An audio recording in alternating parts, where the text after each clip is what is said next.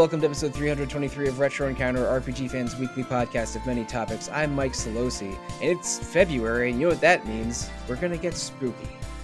Now, I definitely have my national and/or traditional holidays mixed up, but we are getting spooky in February because this episode is going to be about the Dark Pictures anthology, Little Hope, a 2020 horror. Uh, Peter, is it fair to call it a horror puzzle adventure or a horror narrative adventure? That is, yeah, that is absolutely fair. Right. Well, thank you very much, my co-host Peter Triezenberg, for clarifying that for me. Yeah. Yes, you're welcome. Uh, uh, I, hi, I'm Peter Triezenberg. Uh, uh, I have Fury on the socials. We do those at the end of the episode on Retro, Peter. You've only done how many of these? Like 90? Yeah, I know. I, I got into the habit of doing the I have Fury on the boards thing when we had forums. Um, oh right, and and and uh, and and that is still sometimes a muscle memory that comes up. yeah, every time I speak to Rob Steinman in real life, I have to, I half expect him to say "Pale Robbie" on the boards right after he says his name. Yeah, exactly. It just throws me off every time. But uh, Pale Robbie on the boards is not with us today. But um, a game that he is at least aware of is because I know that he is also a horror fan. Uh, the Dark Pictures anthology Little Hope is game number two of the Dark Pictures anthology uh, sort of mini series, which are annually released horror adventure games that uh, typically come out around Halloween, and Little Hope was the 2020 one of those. And uh, uh, Dark Pictures Anthology is made by Supermassive Games, which is a small to medium sized studio that was mostly comprised of the same team that uh, made Until Dawn several years ago. I, I want to say that was, oh shoot, maybe 2017 or 2018. Don't hold me to that. I know Until Dawn was 2015, 2016. I want to say because I was in college. I was in college still. All right, so earlier than I assumed. But uh, Until Dawn has a shared lineage with Little Hope for sure. And Until Dawn uh, you and I attempted to play that for the podcast a couple years ago, Peter, in 2019. Uh, and, I, and I only say attempted because I believe you finished it and we were able to have a good discussion about it.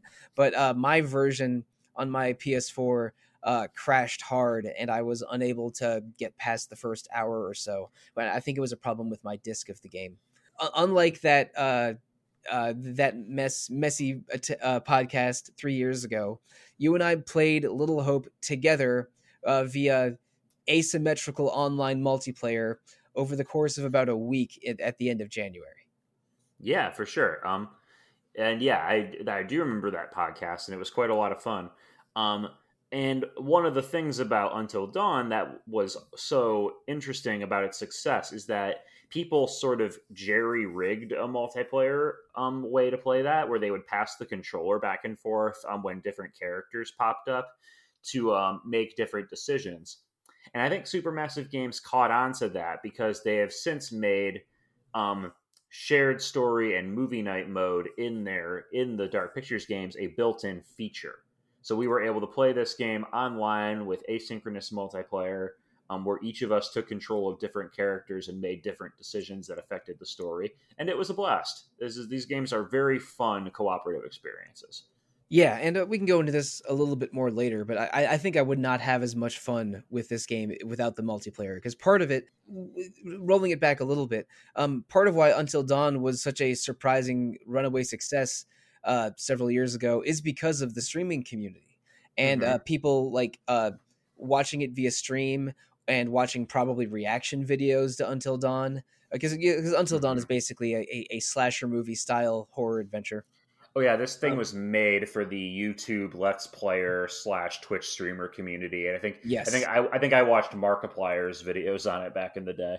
Um, I, I didn't really watch uh, I don't know if this is scandalous or not. I don't watch a lot of streaming at all.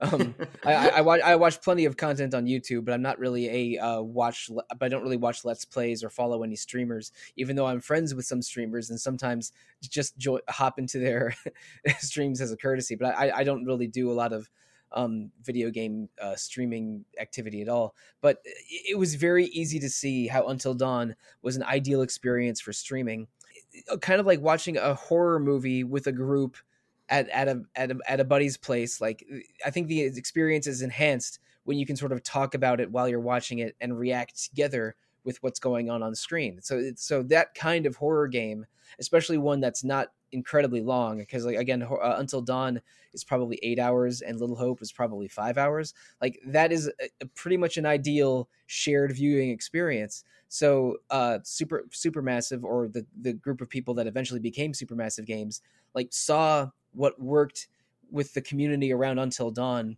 and made a very very clear attempt to recreate that with dark pictures anthology and all of the dark pictures games including little hope having uh, built-in options like that like you said for um, online for online play and for movie night play which i which i think is basically local multiplayer uh, yeah like like building it around those features makes all the sense in the world and uh, very recently the uh, the most recent Dark Pictures game. Uh, uh, remind me what which which one is it? Uh, House House of Ashes. Yeah, House of Ashes. Mm-hmm. Yeah, yeah. House of Ashes even has a mode where if one person buys the game, they uh they can it basically comes with a guest pass, so they can play online with one friend that doesn't even need to own the game, which is which is nice because because you and I both had to own Little Hope to play it together, which, was fine. I don't think either of us were bothered by that. But having like extra accessibility for this multiplayer is is really cool. I think we can agree. Yeah, no, definitely. It is um it is a really cool out of the box feature and I'm really glad that it's something that they're um they push so hard with these games. Um whether whether or not they've recreated the success of Until Dawn is debatable. I don't um I don't have like hard data in front of me um about streaming numbers or sales figures or anything like that. But thus far, at least, these games seem to have a respectable following. Um, and uh, I think a big part of that is because of that community aspect. The fact that their people are able to jump in, play with their friends, um, or you know, watch their favorite streamer go through it and make decisions and kind of try to influence that. Um, it's just sort of built from that from the ground up. Yeah, I, I, mean, I don't think this uh, any of these are quite as big as Until Dawn because yeah. as an outside observer, Until Dawn really, really caught fire uh, around, around, when it came out, and uh, none of these uh, three successors really have. Um, yeah. And we should mention the um, uh, Until Dawn is not part of the Dark Pictures series because yeah. a, even though even though it's mostly the same team, it has a different publisher, and they're they're probably not allowed to call them in the same series. But there's a very mm-hmm. obvious lineage, both with the staff and how these games play. Uh, yes, but, absolutely. A lot of the mechanics are very similar. Um, Until Dawn was a Sony published game, and it had that first party Sony money to throw around. the The three Dark Pictures games so far have been published by Bandai Namco. Um, uh, they're a little more restrictive of what they can throw around, but I still think they do a pretty good job with what they have. Um, yeah, and it's a and Supermassive is it's not a tiny studio. They're uh, they have over 200 employees and uh, they're they're based in the UK, and uh, these games look pretty good. So there there is effort going into the motion capture and the visuals and uh, and the the smart elements of gameplay and mm-hmm. UI. Like like this is not a tiny little engine that could indie studio. There, there's some mm-hmm. there there's some labor behind this for sure. Say they also go to the trouble of having um at least one name actor in each one. Um, uh, Until Dawn back in the day had Rami Malek before he won his Oscar. I, I, think that might have even that might have even been before Mr. Robot. Like I, I don't know, I, I, don't know how much they spend on big name actors because it's you know there there there are a few, but it's uh but it, I, I, wouldn't call these games celebrity driven at all. No, nothing like uh oh n- nothing like having Elliot Page and and Willem Dafoe in that uh, in that last David Cage game. Yeah, no, they're definitely like they put them on the box, um, for sure. But and they, and they have interviews with them, but it's not like a major. Uh, the first uh, Man of Medan had Shawn Ashmore from X Men. Um, uh, House of Ashes has Ashley Tisdale from Sweet Life of Zack and Cody, and um, and High School Musical. How dare and you. High School and High School Musical. I know. Zac um, Efron erasure. How dare you? um, Ted Bundy erasure.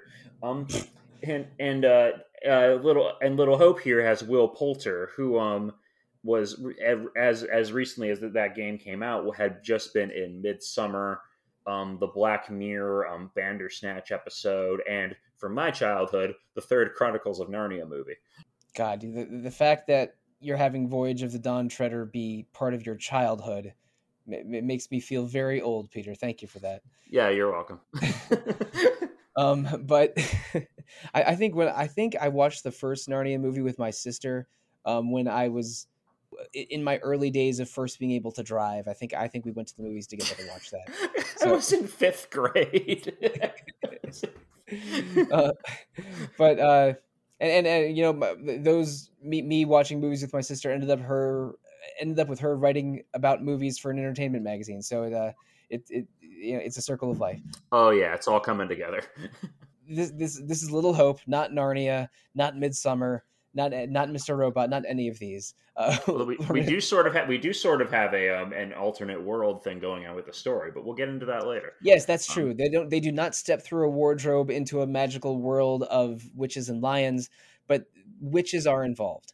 Let's just go right into the narrative of these and start and stop talking about the the situation around the game. Um, Little Hope is a horror adventure game that starts out with a slightly grisly scene, or you know, not slightly, a very grisly scene of, of a family somewhere in New England, and I want to say the 1980s, uh, seemingly having a normal night in the house, but then a, a, a freak accident starts. The house catches fire, and four of the five residents of the house, actually no, no, five of the six residents of the house, uh, perish horribly in that house fire and with the only survivor being um, one of the teenage uh, children living there. Um, and and that doesn't seem connected to the story at first, but it's it's very connected later. Yeah, no, it and it definitely sets a tone going forward. Like, um, because all all because uh, I feel like all of these games have a little prologue section, um, Until Dawn included, um, that sort of sets the that sets the stage for the story, um, and usually res- it involves characters dying horribly. There's there's plenty of dying horribly in this game in general. Mm-hmm. But but generally speaking, I don't think I, I I this is this is this this moment caught me off guard because I don't think you're going into this expecting something so mundane as a house fire, you know. Um, but also just like this is like this is a shockingly grisly and also kind of like um sort of hits close to home honestly like oh yeah well god this isn't this isn't some supernatural entity this is like a horrible accident. It doesn't seem supernatural, but there is one resident of the house, uh, the, the the youngest girl. Um, oh shoot, I, I know it's not Mary. They call they call her Megan in the past Megan, section. yeah, okay. So so eighties eighties is Megan. Uh, listeners, that doesn't make sense. It will soon, I promise. So yeah, mm-hmm. yeah. Like Megan seems to have an imaginary friend or seeing things that uh, the other people in the house aren't seeing. So there there might be something off with Megan, one of the uh, residents of the house in the 80s that dies. I don't. It, it might be the 70s, but I'm, I'm going to call that that time period the 80s just to, to just so we have a clear division here.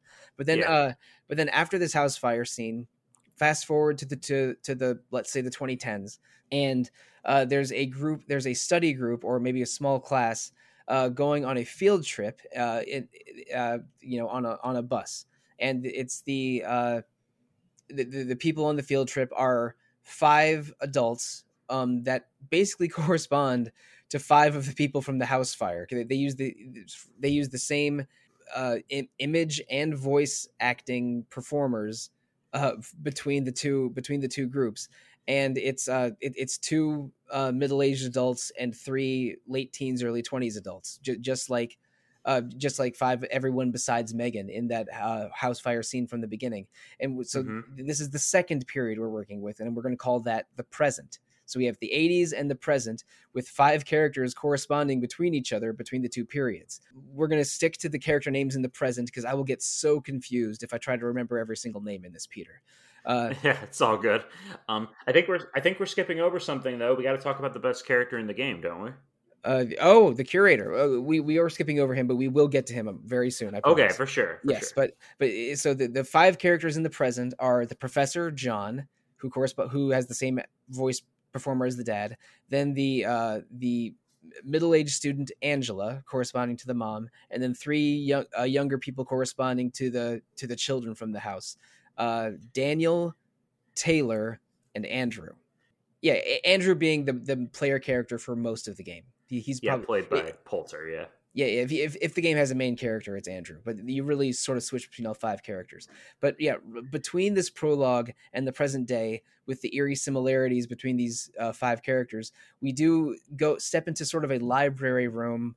Uh, which is shared between the different Dark Pictures anthology games and their mysterious uh, guide slash narrator, the curator.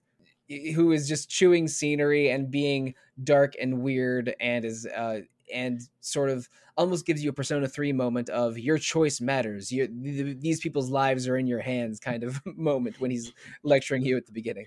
yeah, you can, you can, yeah, no, totally. Yeah, the curator, who's played by a, a British actor named Pip Torrens, um, is um, sort of a crypt keeper esque host of the Dark Pictures anthology series, combined with um, Igor from uh, the Velvet Room and uh, and is just having the time of his life doing this. Like he's he's very fun, delivering a lot of like you know mysterious, cryptic dialogue and hints if the player should show so desire. And in between each of the game's acts, which are I don't know, maybe there's four or five of them, uh, there will be sort of a break where it, it, goes back to the curator and he comments on the choices you've made and what might happen in the next act. And it, it's it's just great every time. I always liked seeing him. Mm-hmm. he even um and I, I didn't know this until we played together but he even acknowledges um returning players who've played the game before and That's right. new, and new players if you're doing a co-op run. He has different dialogue for co-op runs. So when we were playing he was like oh i recognize one of you um, and things like that, which I thought was really interesting. I I I, uh, I, I think it's really neat that they went to the trouble of giving him like responses for those different scenarios. yeah, th- I mean, this game is nothing if not giving you different responses to different scenarios. Because again, mm-hmm. um, this was my first time playing and your second time playing, um, but a lot can change depending on choices you make and actions you take uh, uh, to to which degree different people lived and died between your first playthrough and our and our playthrough. That, that um, I'm I'm not making a mistake there, right? Like we you had you had different end game death scenarios for. for oh yeah, to- yeah, totally. No, I've had um, I I've gotten the run where everyone survives at the end, and I've gotten runs where all but one character died at the end. And uh, um, spoiler alert: when you and I played together, we had more than one survivor, but fewer than five survivors. That's yes, that's sure. Oh man. But anyway, so you're uh you're on this bus in this in presumably the same New England area where uh, the house fire took place, but your bus crashes. And uh, the, the bus driver has, has disappeared, but the but the five people in the in the from the class or the study group survive, and their their goal immediately becomes let's let's find a place with a phone or a police station or something so we can get a ride out of here and it, it, a lot of the game is just sort of wandering down a road looking for civilization. A, a, a, a surprising amount of the game is that, but, mm-hmm. but uh, at different points, your characters will get separated so that you'll be in a group of two or three a lot of the time. Uh, and there will be, you know, dialogue and interactions between the different characters. And for uh, for a lot of these scenarios, whether it's all five people together in one place or or separated in small groups, you were controlling one person and I was controlling a different person, and we often didn't even see all of the decisions the other player was making. Like one very early scene, you go into a tavern where there's just one sort of sad dude sitting there uh, uh, drinking alone, and I-, I was controlling John, and you were controlling one of the teenagers. And, and like I had this conversation with him and I w- with the guy at the bar and could take a drink or not and could uh and uh, and the guy at the bar was reacting unusually and I could hear your dialogue in the background faintly and you were making decisions and stuff but i, I didn't really know what was going on. We were controlling mm-hmm. individual character destinies without totally knowing what the other player was doing.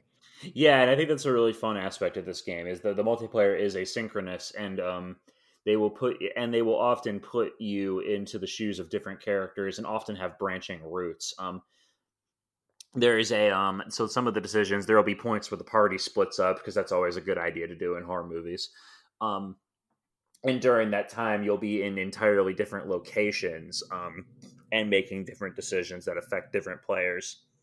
Yeah we'll both be running or hiding from the same monster and we'll have we'll have different action moments which which are basically quick time events uh to to get away from the monster just you know speaking very in very vague terms Mm-hmm. But it's it's totally asynchronous. You're playing the same game, but doing different actions, and and the actions of both players contribute to uh, the the outcomes.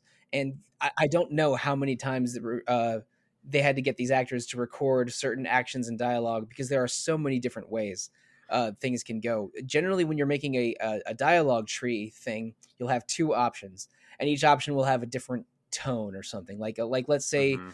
Uh, Daniel is talking to Taylor and trying to you know trying to get her to calm down and let and uh, and and and keep moving forward.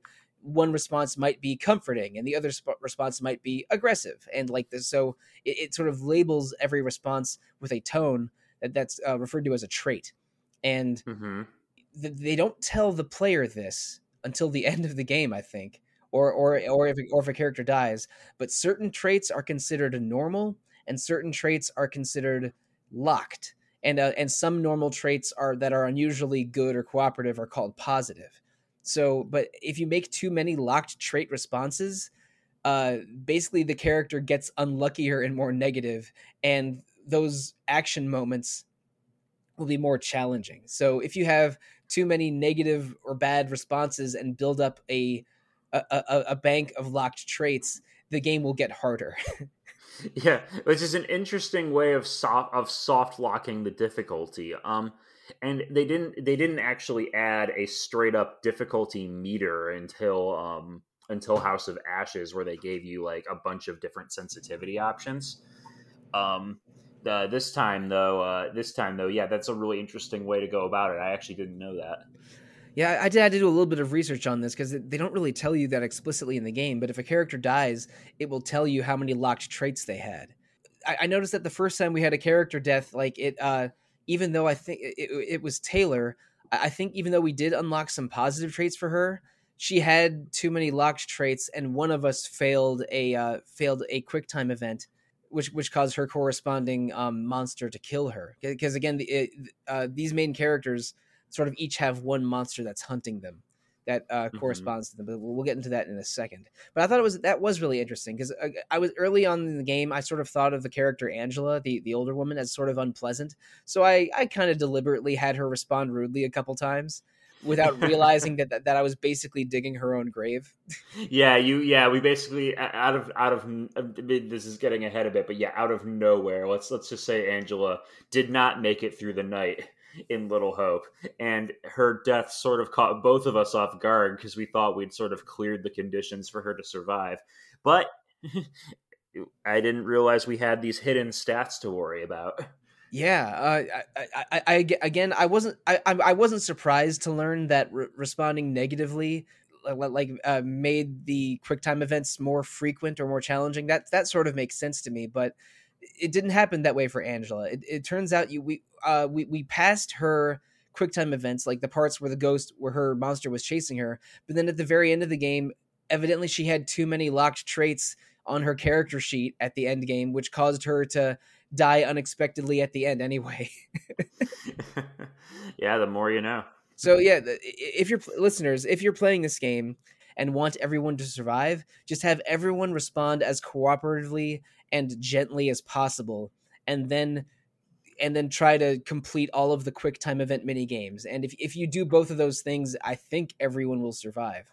But but uh, there there might be a couple other decision points. Like there, there's one there's one point where I think Andrew and Taylor are both being attacked by monsters, and uh and and you're controlling Dan. No, no, it's Daniel and Taylor are both being attracted by monsters, and you're controlling Andrew.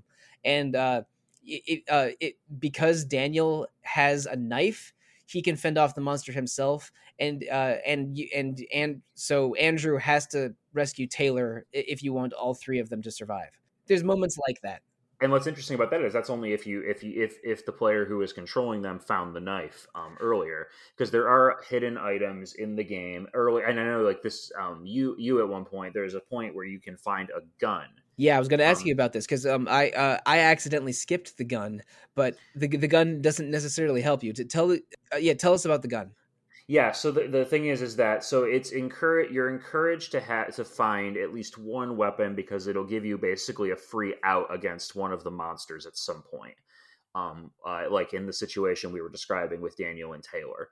Um, however, there are also situations where having a weapon could actually be detrimental, and the gun is one of those moments because there is a scene where um, Angela gets separated from the party, and there is a scene where your party sees some they're being hunted by the monsters and they see something ahead shrouded in the fog and you do have the option of pulling the gun and it will do the little targeting reticle mini game that they do if you shoot you will kill angela Um, and that is something that I find very interesting is that sometimes they really play into sometimes the best course of action is not to take an action.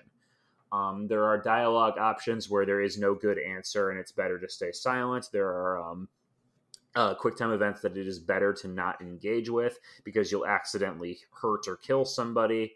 Um, and the and whether or not you you have the gun and fire at a certain NPC will actually drastically change the ending and is actually again I won't get into I, I won't get into specific spoilers but it is the only way for one character to die at the end of the game.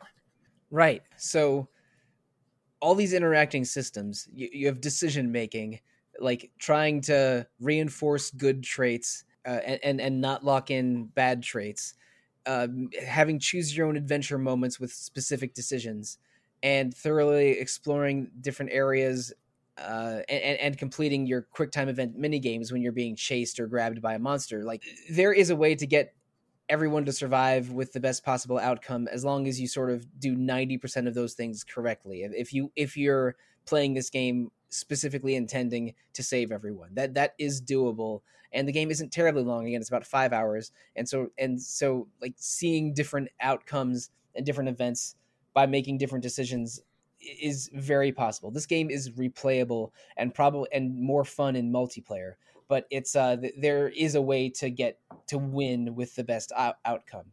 Uh, which again we did not do. But let's go back into the story a little bit.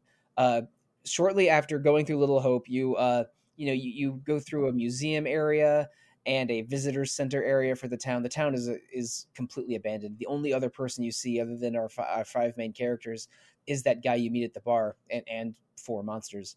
Um, and you uh, learn that uh, in this part of New England there were witch trials several hundred years ago. So now we're in the third time of the game. The, the let's call them the witch trials. So we have the house burning down in the 80s, the, the people on the bus in the present, and then the witch trials in the uh, probably 1700s. I don't remember the exact date. Maybe maybe late 1600s. But mm-hmm. also the story that's playing out in the past has people that look just like you in the present and the 80s uh, and they, they, all share a name share a letter at the first name i know that the like andrew in the in the present was anthony in the 80s and abraham in the witch trials but and there there's a, situation like that for all five of the main characters i don't remember the exact names for all the characters but um, megan the little girl from the 1980s manifests as mary a little girl in the 1600s who was basically going around accusing people of of witchcraft, um, and is sort of represented initially as an antagonistic force. Right. It, it, looks like that the ghost of Mary or similar is basically forcing the people in the present to watch flashbacks to the witch trials, and uh, the the people in the present. Uh, uh these flashbacks are shared, so usually two or three of them will be able to see the same scene from the witch trials every time you see one and it's it's uh Mary is being manipulated by a uh, by a priest who's definitely a bad guy, and and she accuses uh four or five people of witchcraft, which ends up in the, that at least the first four of them all being executed horribly. Uh, I, I I'm, I'm trying to remember. Um, I'm going to use the names from the people in the present day. So like, the, so the Angela analog is drowned.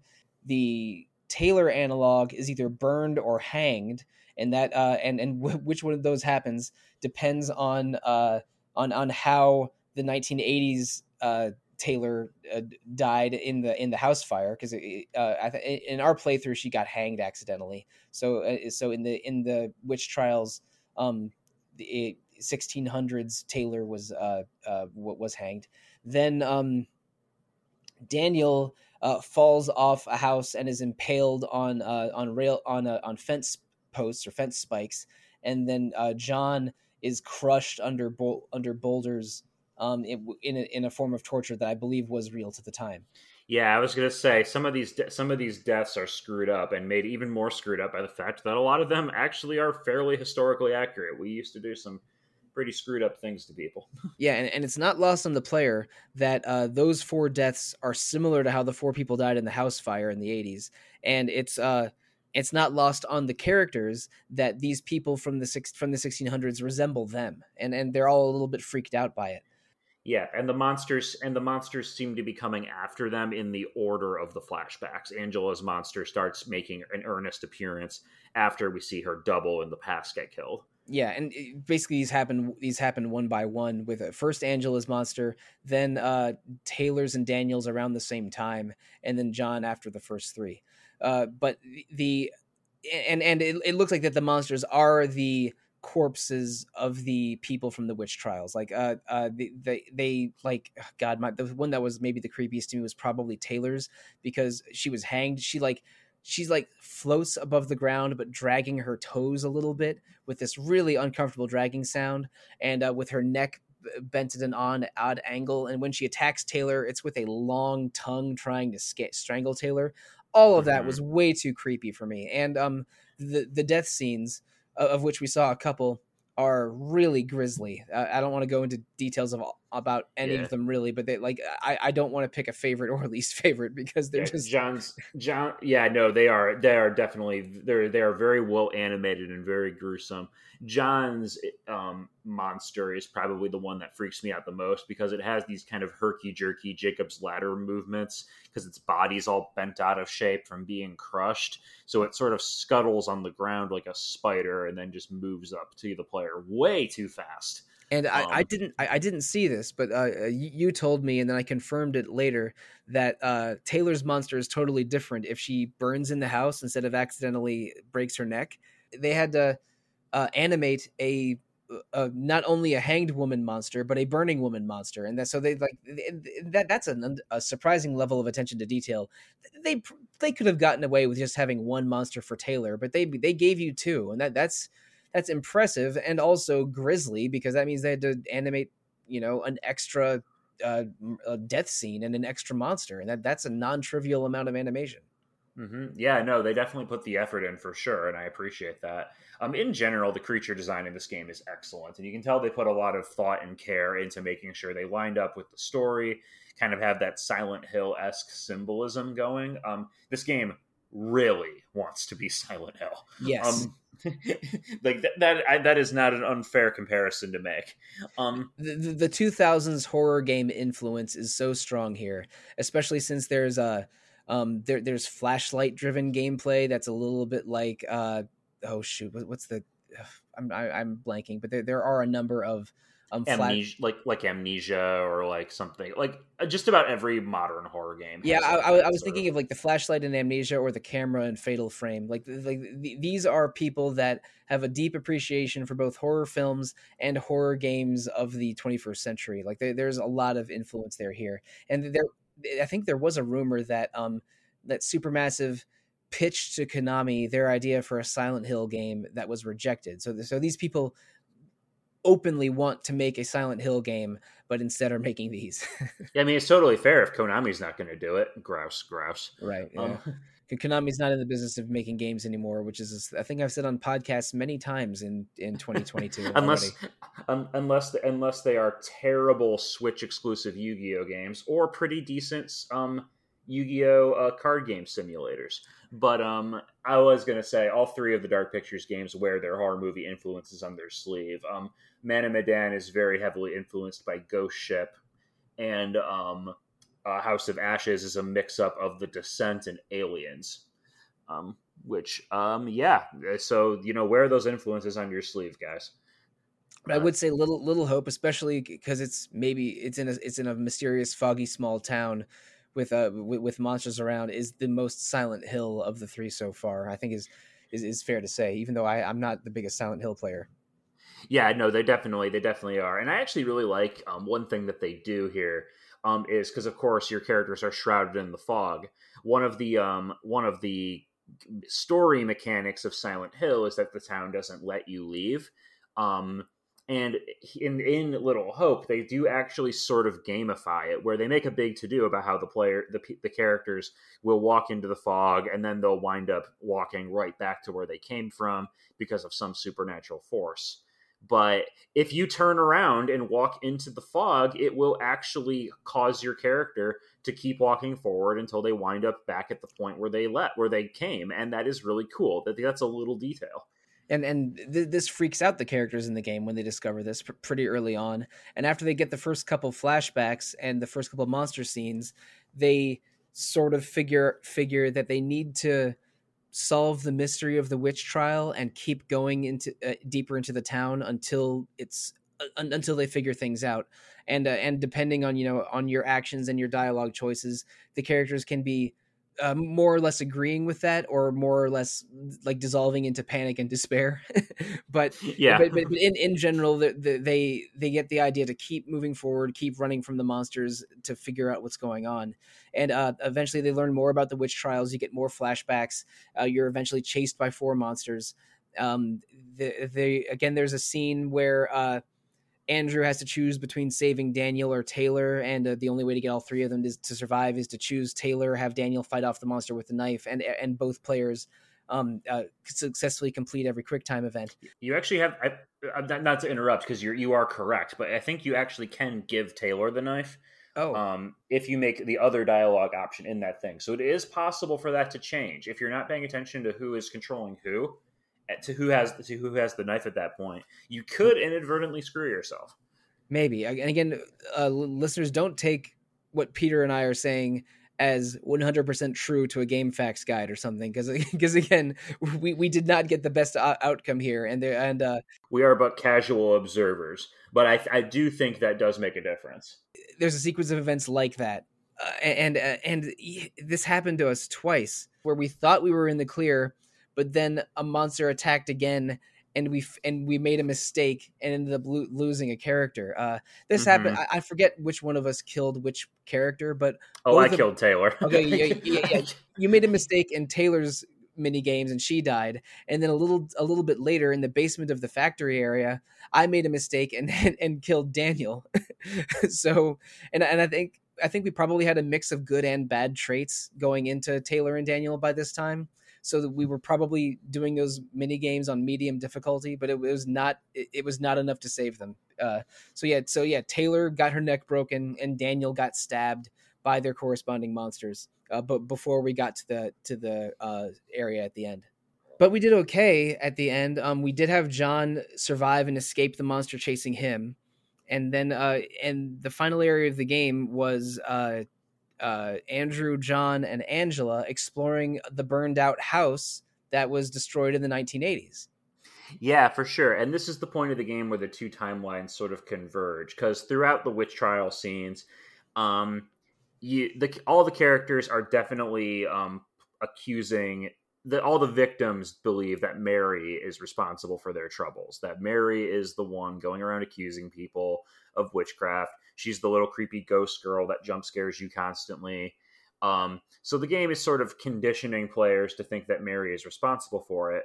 But as the curator points out, if you um, push him for hints, Mar- Mary's on- is only a child.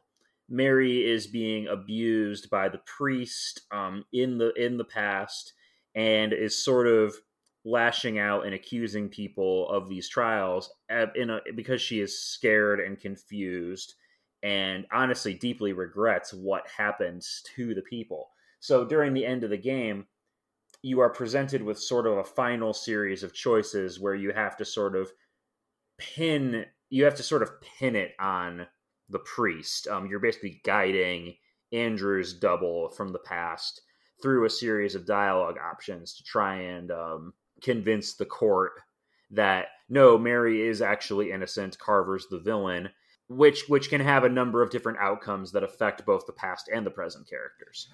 Right, and as we were playing the game, the feeling I was getting, which is I don't know, maybe it's the intended one, maybe it's not, is that these monsters uh, are the victims of the witch trial.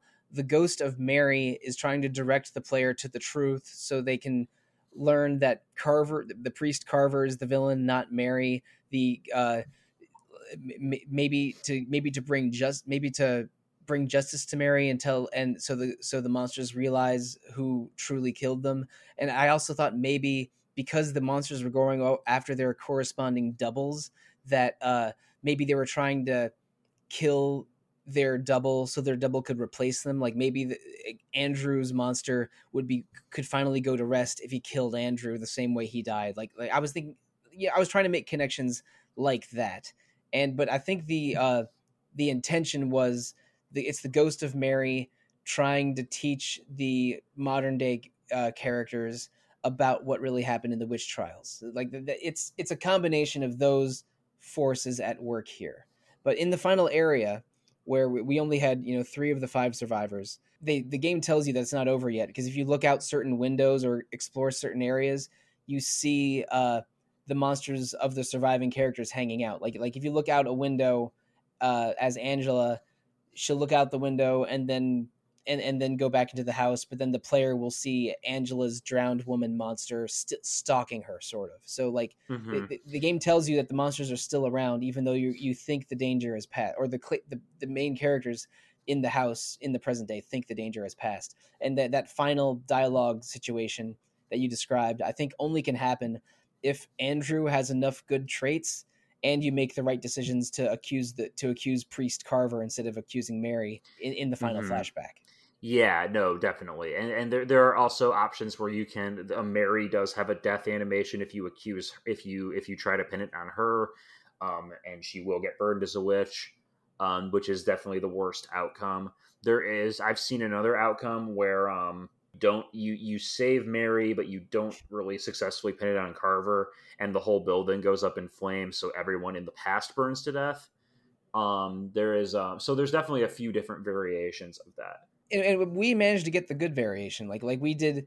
Uh, we had Andrew's decision, decisions be mostly good ones. We talked to the judge and said, "Hey, uh, uh, hey, we think it's the priest. We think he's abusing her." And then the judge like uh, sees satanic markings on uh, uh, on on the priest's book. So like we successfully pinned the witch trial murders on the priest so we got at least one good outcome in the in mm-hmm. for our end game scenario. But then, uh, basically, it goes back to the house, and dawn breaks, and all three pe- people that we had surviving, uh, Angela, John, and Andrew.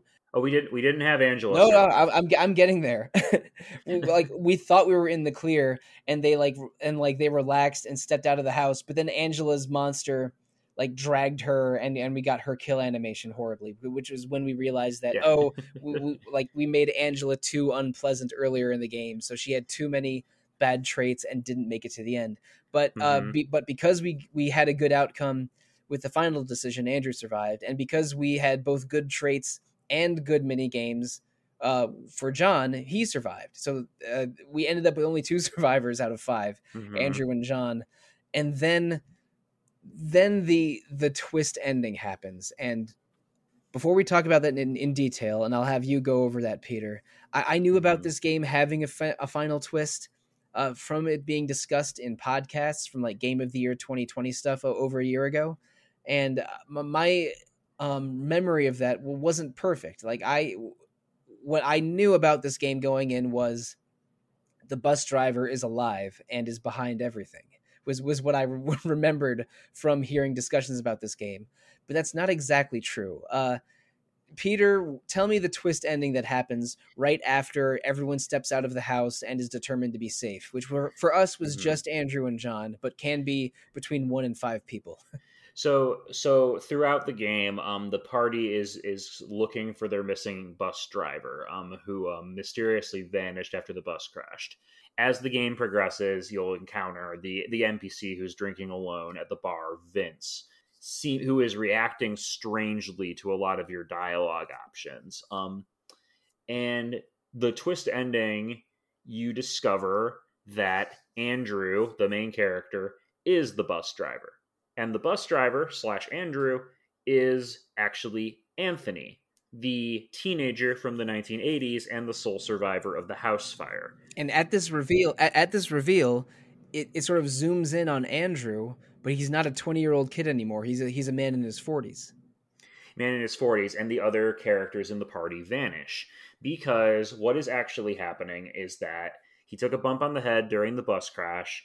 The other characters are manifestations of his dead um, family combined with the sort of history of the town he grew up in, recreating essentially the trauma he went through um, and manif- and and his survivor's guilt, getting to save Mary is actually him trying to make up for the fact that he couldn't save his little sister Megan um, in the house fire.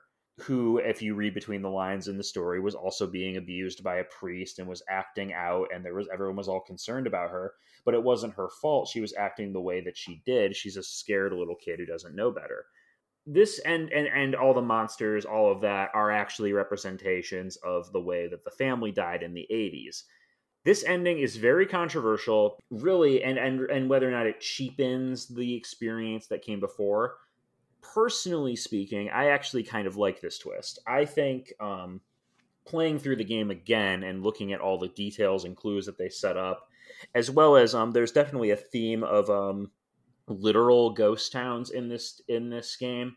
You end up finding a lot of information about like factories that shut down and economic situations that cause people to leave and um, how this town is literally abandoned and forgotten even though for a lot of people it was where their lives were destroyed and i think that those themes combined with the themes of survivor's guilt and trauma make this i think a more a a more um, emotional story than I was expecting going in.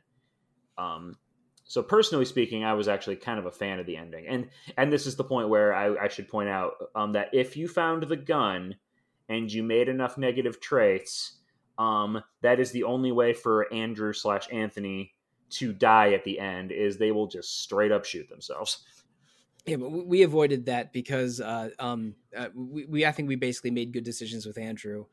Mm-hmm it's possible for you to shoot at Vince and for him to become very antagonistic towards you.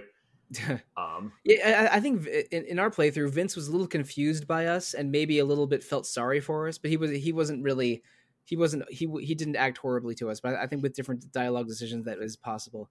And in, in, general, um, I think what happened was because Anthony slash Andrew grew up in Little Hope he knew about the time about the town's witch trials. So I think that the witch trials themselves did happen in the world in, in this game, but the mm-hmm. specific mm-hmm. flashbacks and everyone resembling his family was definitely a product of Andrew's mind or, or Anthony's yeah. mind. So so it's like him knowing about the witch trials and his family dying and him hallucinating most of the events of the game is sort of all part of the same concoction and and it is not and instead of it all being uh, fictional or all being real. But but there are no but the monsters attacking you were completely figments of of Anthony's imagination. And in the moment, I thought actually I didn't mind the twist and and basically and basically like the idea of these monsters and this harrowing ordeal being a man like like struggling with uh with, with his guilt and, and confronting his trauma. And maybe and with the implication that if you save everyone and the out the final outcome of the game is as positive as possible of him really really getting over it. And and and uh but in this in in in our scenario he basically saved his father and no one else. But the uh after thinking about it I, I do think maybe not as negatively as as the community but i did think that it was cheapened a little bit. Like i i uh yeah, i was a, i was a little bit invested in fending away the monsters and learning about the witch trial and not necessarily changing history because I don't I mean even though the the hallucinations from the past do see you interacting with them and handle it with you know probably more grace under pressure than I than I would assume from of someone from the 1600s but uh like I was a little bit invested in in solving that mystery and pinning it on the priest instead of Mary like I I thought that was a pretty good conceit for a horror game or a horror story and and the fact that it that none of it was real felt less fun or interesting to me than than there actually being some kind of supernatural force present. And I should mention, Peter, um, hmm. I, I, really enjoyed playing this with you. I, I did. I uh, like I was. You, you heard me commenting the whole time, like uh, uh, about like like like me liking or disliking certain characters, remarking that uh, the, the character actor for Daniel in the game kind of resembles me, and that's a little eerie. Yeah, um, it was sending me the whole time. I and the thing is, most of the time Daniel is wearing a, a red polo shirt, and I, unir- no, not joking at all, own at least two red polo shirts that look almost just like that. And like like talking through it together and playing it together, I had a genuinely good time with this game, and made it made me interested in the other games in the series. And I gen- and I really think I'm going to go back and try to fix my copy of Until Dawn and play that. But also, I almost never play horror games or even watch horror films. You know what I like to do more than watch horror films, Peter?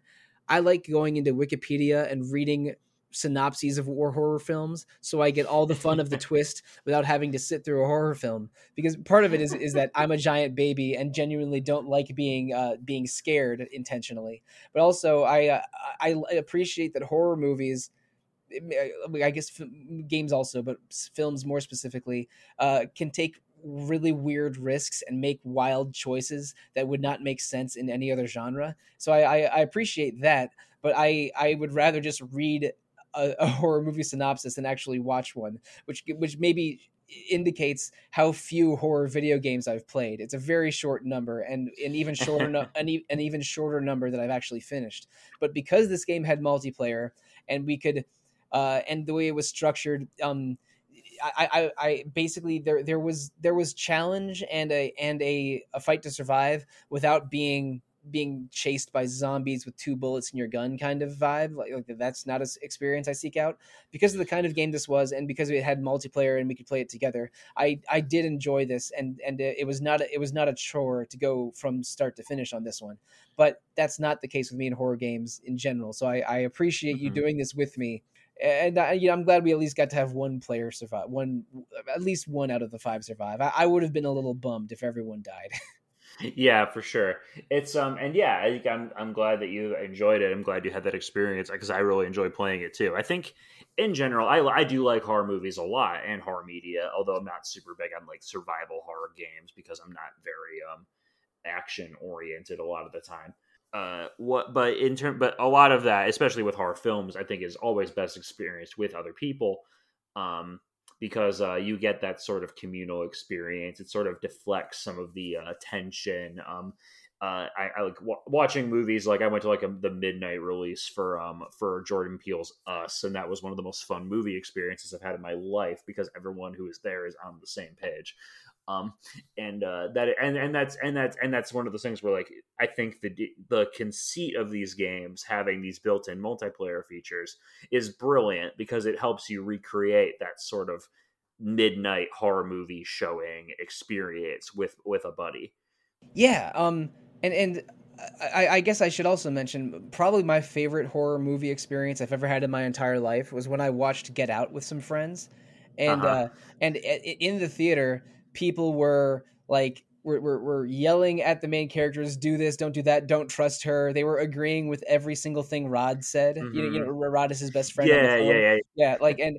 and like being part of that crowd like reacting at, at the right moments and uh and you know and and basically supporting the audience insert character was uh, about as the best mm-hmm. way i could imagine to experience that movie which is which is a great movie but yeah. uh but like recreating that kind of horror movie experience with a game that is very very inspired by classic horror movies and games is is ideal. And i don't think this game is a 10 out of 10 it is uh again it's only but it's it's very digestible. It's only 5 hours and they were they make it at least for the past 2 years they've released one of these every year around halloween. And i think it's it, it's just a great time to get this game and play it with friends or to get to get the new version, the new Dark Pictures game every year and play it with friends and just sort of experience together. That, that that's that is a fun experience, even though this is not necessarily making me go out and buy every single horror game like it. It had me pick up Man of Medan on sale and that and and and make me pledge to try Until Dawn again, and that's about it. hey, no, that's totally fair, and I mean like those those games are excellent, and uh, so yeah, and I'll definitely I'm, if you're down to play Man of Medan sometime, I'll definitely re-download that at some point. I'm I'm I'm very curious about the next game in this series, The Devil in Me. Um, the uh, which I'll probably be reviewing for the site. Just throwing that out there because I've reviewed the other three, so continuity is nice. But um, uh, the uh, what's they they are pitching the Dark Pictures as two seasons of four games each. And I'll be curious to see if that second season ever materializes after this, because again, I don't really know sales figures or Twitch numbers or any of that stuff. Um, so it'll be just be curious to see whether or not they are going, whether they're going to have the same publisher for season two, or if they're they're already started on it, or what. Yeah, I, I would like to know how successful these are because if it is a money if it is a moneymaker and doing well, I, I would I would find that encouraging because again, this is not a kind of game I seek out a lot. I'm not I don't play very many horror things at all. I, I, I want this kind of game to exist so people that love these games will be able to play them because I, mm-hmm. I can I can totally feel that. But th- th- this game is a seven or eight out of ten that I think you know you, you would bump up a couple points with multiplayer. Is, is if I had to reduce yeah. reduce it to a statistic, which is always unfair, but is what people pay attention to the most anyway. The struggle, sure. of, the struggle of game review. Yeah, I I I, uh, I hope these games are good, and I hope they make another season because it's a, it's a cool kind of game yeah, definitely. It's a very cool concept, and I hope I hope too. I don't know if this is part of the annual release thing they've been doing. I think House of Ashes was definitely more polished than the first two. Um, but I have had some weird technical issues with um, the first two games in this series, and we even ran into an issue where in our multiplayer mode, where it just sort of hung on a loading screen after the final decision, um, because one of us had packet loss, um, like we lost connection for a second, which meant we had to like replay a small chunk of the game to get back to where we were. yeah, we had to replay one of the ending scenes a couple times. Uh, and we, we got there eventually, but these games aren't exactly like, you know, like Insomniac's Ratchet and Clank running like a Swiss watch all the time. Uh, mm-hmm. but, but, but, but it, it ran well enough. And we only, I think we only had the connection or technical hiccup the one time. Um, so, so it's far from a deal breaker, but you know, there are technical issues present, I think is fair. Yeah, for sure. But uh, despite technical issues and despite my often aversion to horror, I had a great time with this, and uh, and it was really a great time talking to you about this game, Peter. Thank you so much for suggesting this episode idea, and then us executing on that idea. Uh, for uh, I, th- I, think it was only two sittings. We we beat this basically in two weekends in January. Yeah, for sure it was not time wasted at all. And uh, listeners, I hope this podcast was not time wasted at all for you. Uh, we, again, I don't want this episode to be almost as long as the game itself, so we're gonna uh, we're gonna call it a day for now. Um, thank you for listening to us uh, share our experience of the Dark Pictures anthology Little Hope with you. I hope this makes I hope this makes you slightly more interested in the game or other games in the series. That would that would be a, a the best possible outcome for this story. But uh, let's talk about the other stories we will be sharing for the next month and a half or so of Retro Encounter. Um, next week, we're doing our first episode on Star Wars Knights of the Old Republic. Um, I am in the middle of that game right now. I uh, maybe by the time this episode goes up, I'll be done. But uh, I, am having a great time with 2003 BioWare, even though it, it is uh, my BioWare experience only goes back as far as Jade Empire until now. So this is my first time playing Knights of the Old Republic. I'm having a good time at least that first episode is going to be positively tinged. Uh, I can tell you right now. But uh, so we are the next two episodes of Retro Encounter will be about Star Wars: Knights of the Old Republic. I think we can skip ahead to what we're playing in March. Um, March Madness takes over the college basketball world every year, but here at RPG Fan, we are going to have some Metro Metroidvania madness. Um, we are playing three Metroidvania games in March. There will be a different panel for each uh, for each episode. Um, one episode on Castlevania Aria of Sorrow. That's the uh, that's the Vania part of Metroidvania. Then one episode on Super Metroid for the Metroid part of Metroidvania. That is a game that RPG Fan does not cover. But we thought if there was ever a time to play a Metroid game for the podcast, it would be during Metroidvania month. And for the uh, the third episode of Metroidvania month, we decided to uh, choose between a couple indie Metroidvania games because indie Metroidvania was a big trend of the 2010s, and we landed on Salt and Sanctuary. So we are going to play Castlevania Aria of Sorrow, Super Metroid, and Salt and Sanctuary in March, each of those games getting a dedicated episode. But uh, listeners, if you want to talk to us about Metroidvania games or horror adventure games or any games at all that could be played on the podcast, the best way to reach out to us is to email retro at rpgfan.com. You can also follow RPG Fans message boards that are basically dead, our Facebook page, which is surprisingly popping, and our Discord, Twitch channel, uh, Twitter account, all of those equally popping. Uh, please interact with RPG Fan however you choose. Uh, and you, you could also interact with us by listening to our other podcast. There's Random Encounter every two weeks, usually Mondays about randomness. Rhythm Encounter every other other two weeks, uh, usually Mondays, usually about RPG music, and also Phoenix Edge, currently on hi- hiatus, but coming back in 2022, usually about RPGs and current current events. Um, you can listen to those three podcasts or Rant Retro Encounter on Apple Podcasts, Google Play, Spotify, however you choose. Please leave feedback. We love feedback. We also love you feeding back to us. Is that mm, that sounds weird? Uh, giving us feedback individually. Uh, Peter, how can listeners find you? Um, as always, and as previously foreshadowed, you can find me at I Have Fury on Twitter. You can also email me, petert at rpgfan.com. And in a surprise twist that no one was expecting, you can also find me on Twitter. I am at the real Monsoon most of the time, at Evoker for Dogs other times. You can also find me on RPG Fans Discord as Monsoon Mike. So, Peter, I'm glad that the two of us uh, survived to the end of the episode, even if my doppelganger didn't. Yeah, it was, it was a it was a good experience. I'm glad. Thank you for having me. And listeners, thank you. Good night and good luck.